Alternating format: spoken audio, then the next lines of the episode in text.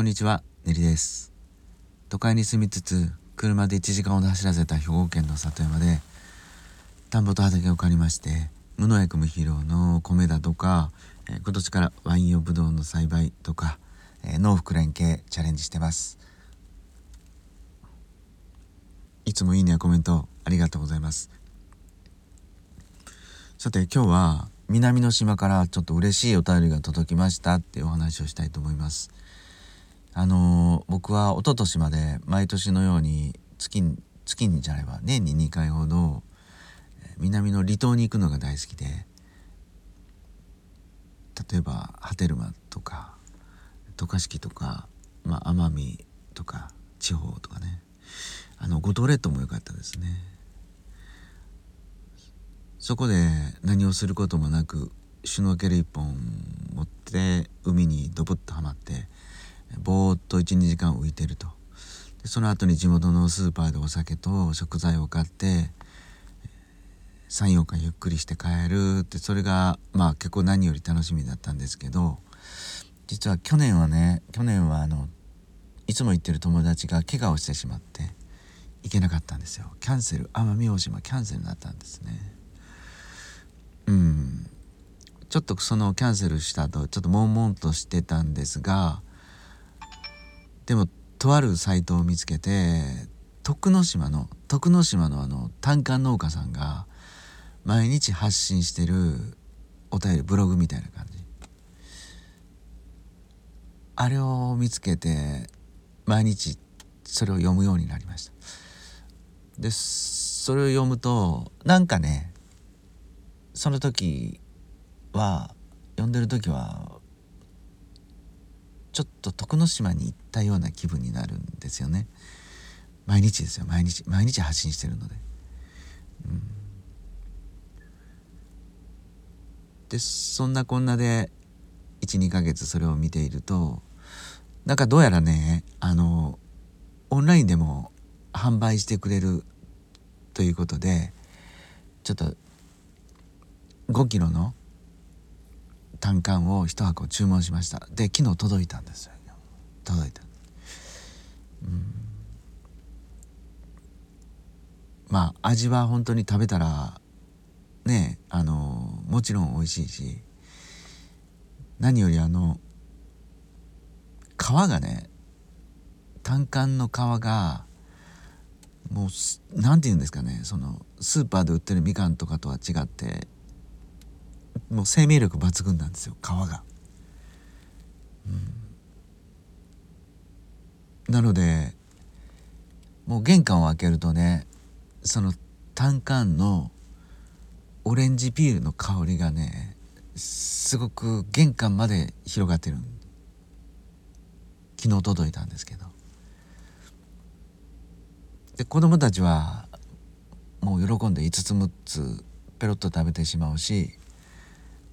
まあ、僕には子供たちが食べるからそれにはなかなかありつけないんでどうしようかなって思ったんですけどせっかくここまで皮がピールがこれだけ生き生きとしてるのでお酒にちょっと使ってやろうと思ってます今日。でねどんな使い方しようかなと思って今ふとちょっと考えたんですけどお酒はやっぱいいのはあれですよね。黒糖のスピリッツ黒糖焼酎か。で単管のピールの香りを引き立たせるためにうんあまり香りの個性のある引き立つ黒糖焼酎よりもまあまあフラットな香りを選ぼうかなと。まあでも帰りのスーパーでそれが黒糖焼酎がなかったらもうしょうがないからウォッカやジンでねホホワイトスピリッツでいいのかなと思ったりもして。でそれに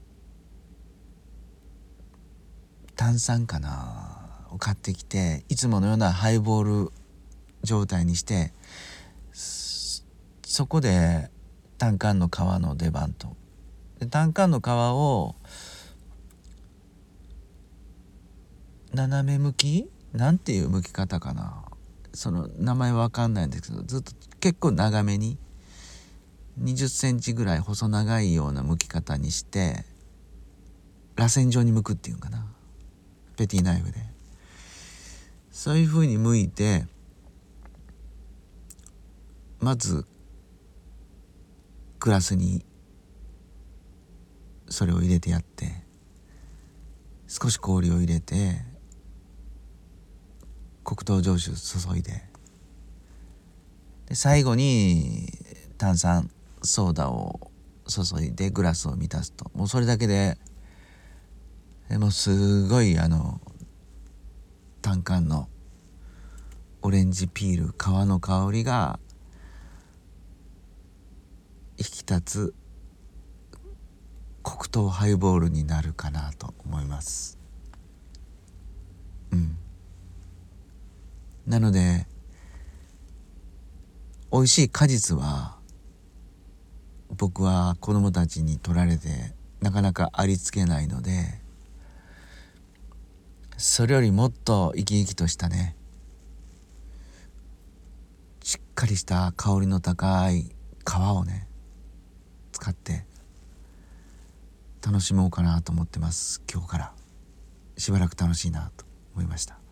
これであの去年からずっと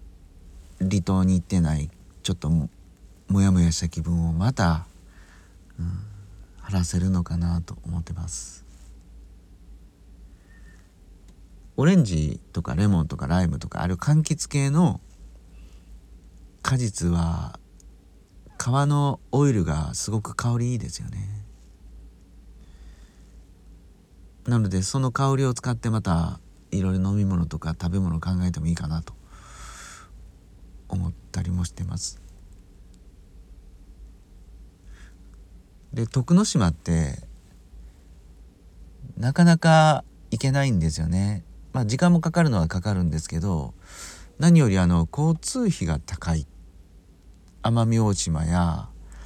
石垣島沖縄の離島とかね。それに比べて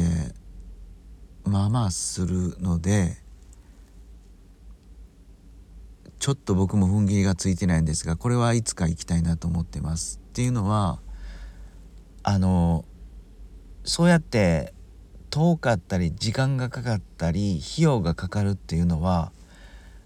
逆をから見ると行く人が少ないってことでしょ？その現地の方にとっては辛いと思うんですけど僕ら行く人間にとっては観光地じゃないのでねそこのローカリズムにめっちゃ触れたい方はどっぷり浸かりたい方はすごく価値が出てくると思うんですよね。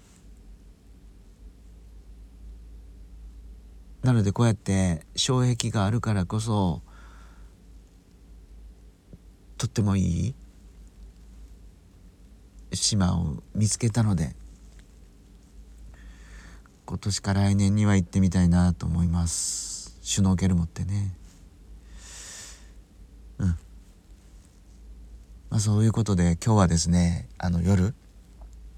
黒糖焼酎のハイボール単管ピール添え楽しみにしたいと思います。今日も最後まで聞いてくださってありがとうございました。ではまた。